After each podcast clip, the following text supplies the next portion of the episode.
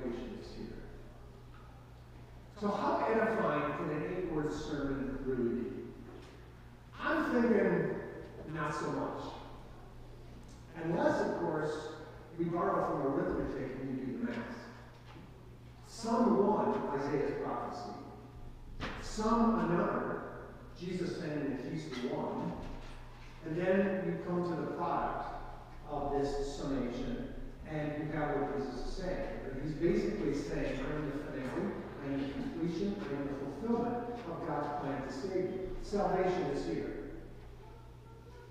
I am the words that Moses wrote in his books. I am the words that David penned in his Psalms. I am the sermons and the proclamations and the promises that the prophets had preached for thousands of years. Salvation is here. I am the seed of a woman. I am the suffering servant. I am the son of David. I am the branch from the root of Jesse. I am God's anointed. Salvation is here.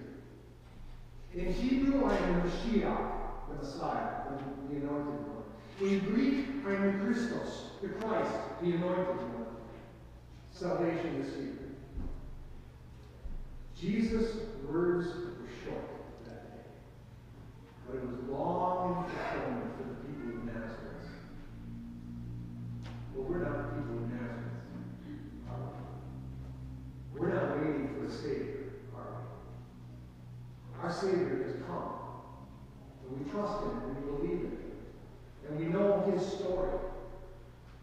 So what exactly does Jesus' sermon have to do or mean for the people of God?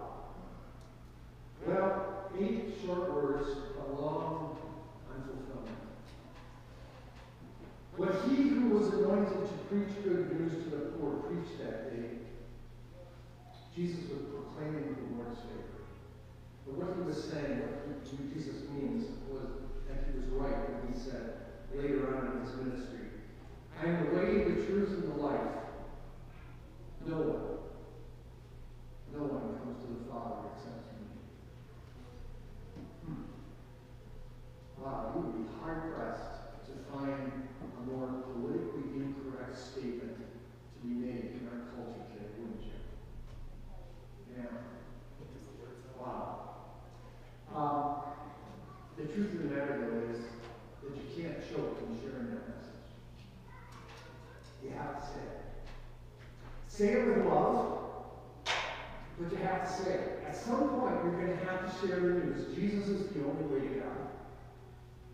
You see, contrary to the popular opinion in our world today that there are multiple equal paths to God, all are, basically the same. What, what flavor do you want to get to God? Right? I like when it's a little bit more spicy. I like when it's a little bit more legalistic. I like when it's a little more soft and squishy. Except you'll notice that in Jesus' sermon here at Nazareth, he doesn't talk about any multiple paths to God. In fact, through his entire ministry, he never talks about multiple ways to God. He talks about himself as the door and the gateway to heaven. So here it is, people. When it comes to people, God is indeed inclusive. This Son, Jesus, the fulfiller of Scripture, did indeed die for the sins of all people. But when it comes to God's path to himself, to his plan, God is exclusive. Only Jesus, the Son of God, is the way to the Father. Only Jesus had the power and the ability to be able to die for the sins of all people and to bring you back into the covenant relationship, back into the family of God's embrace and His love. Jesus' short sermon also means this that He fulfilled every single job description that was describing the Messiah in the Old Testament. God had planned that the Messiah would show up in Bethlehem, Micah chapter 5. Where was Jesus born? God had said that this Savior is going to be born of an Alma, a virgin, Isaiah. He was born of a virgin. The scriptures tell us that he was going to be born in or live and grow up and live in Nazareth. He grew up and lived in Nazareth. The scriptures tell us that he was going to be betrayed by a close friend. Betrayed by a close friend. That close friend betrayed him off and handed him elsewhere in scripture where it says he's going to be handed off to wicked men who would beat him and bruise him and eventually pin him to a vertical deathbed called the cross. In all of the scriptures, none of his bones will be broken, and none of them are. This eight-word sermon may be short on length, but it's long on promise, and it's long on fulfillment. So here it is, people of our Lord.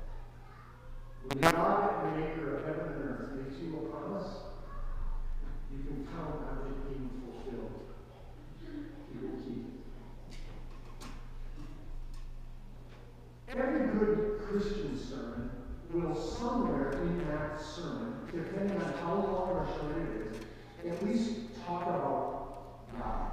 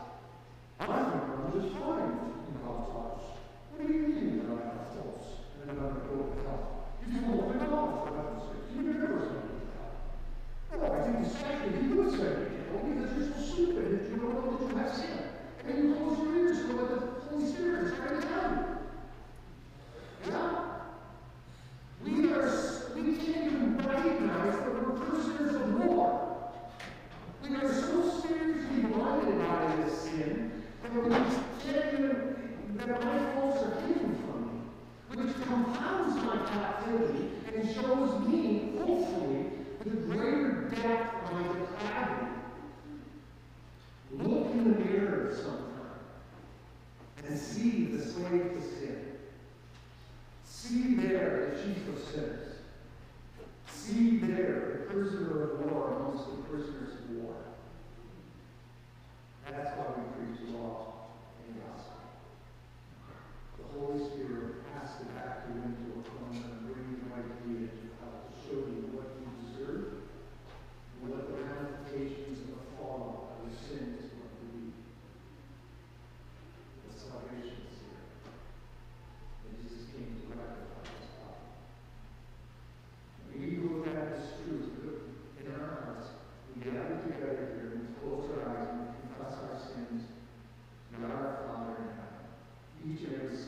Sunday, we admit our guilt. And then, just like we're supposed to, and then Jesus himself, through the, the minister, absolves us from our sins to assure us that those sins have been washed away. He sees them from our sins to assure us that those sins have been washed away. He sees them no more. We are clean as burden snow in his eyes. And we do have a rightful place in his kingdom. And we do can indeed expect and embrace from the Heavenly Father and from Jesus our Savior himself when we finally get to. And then everything's all right,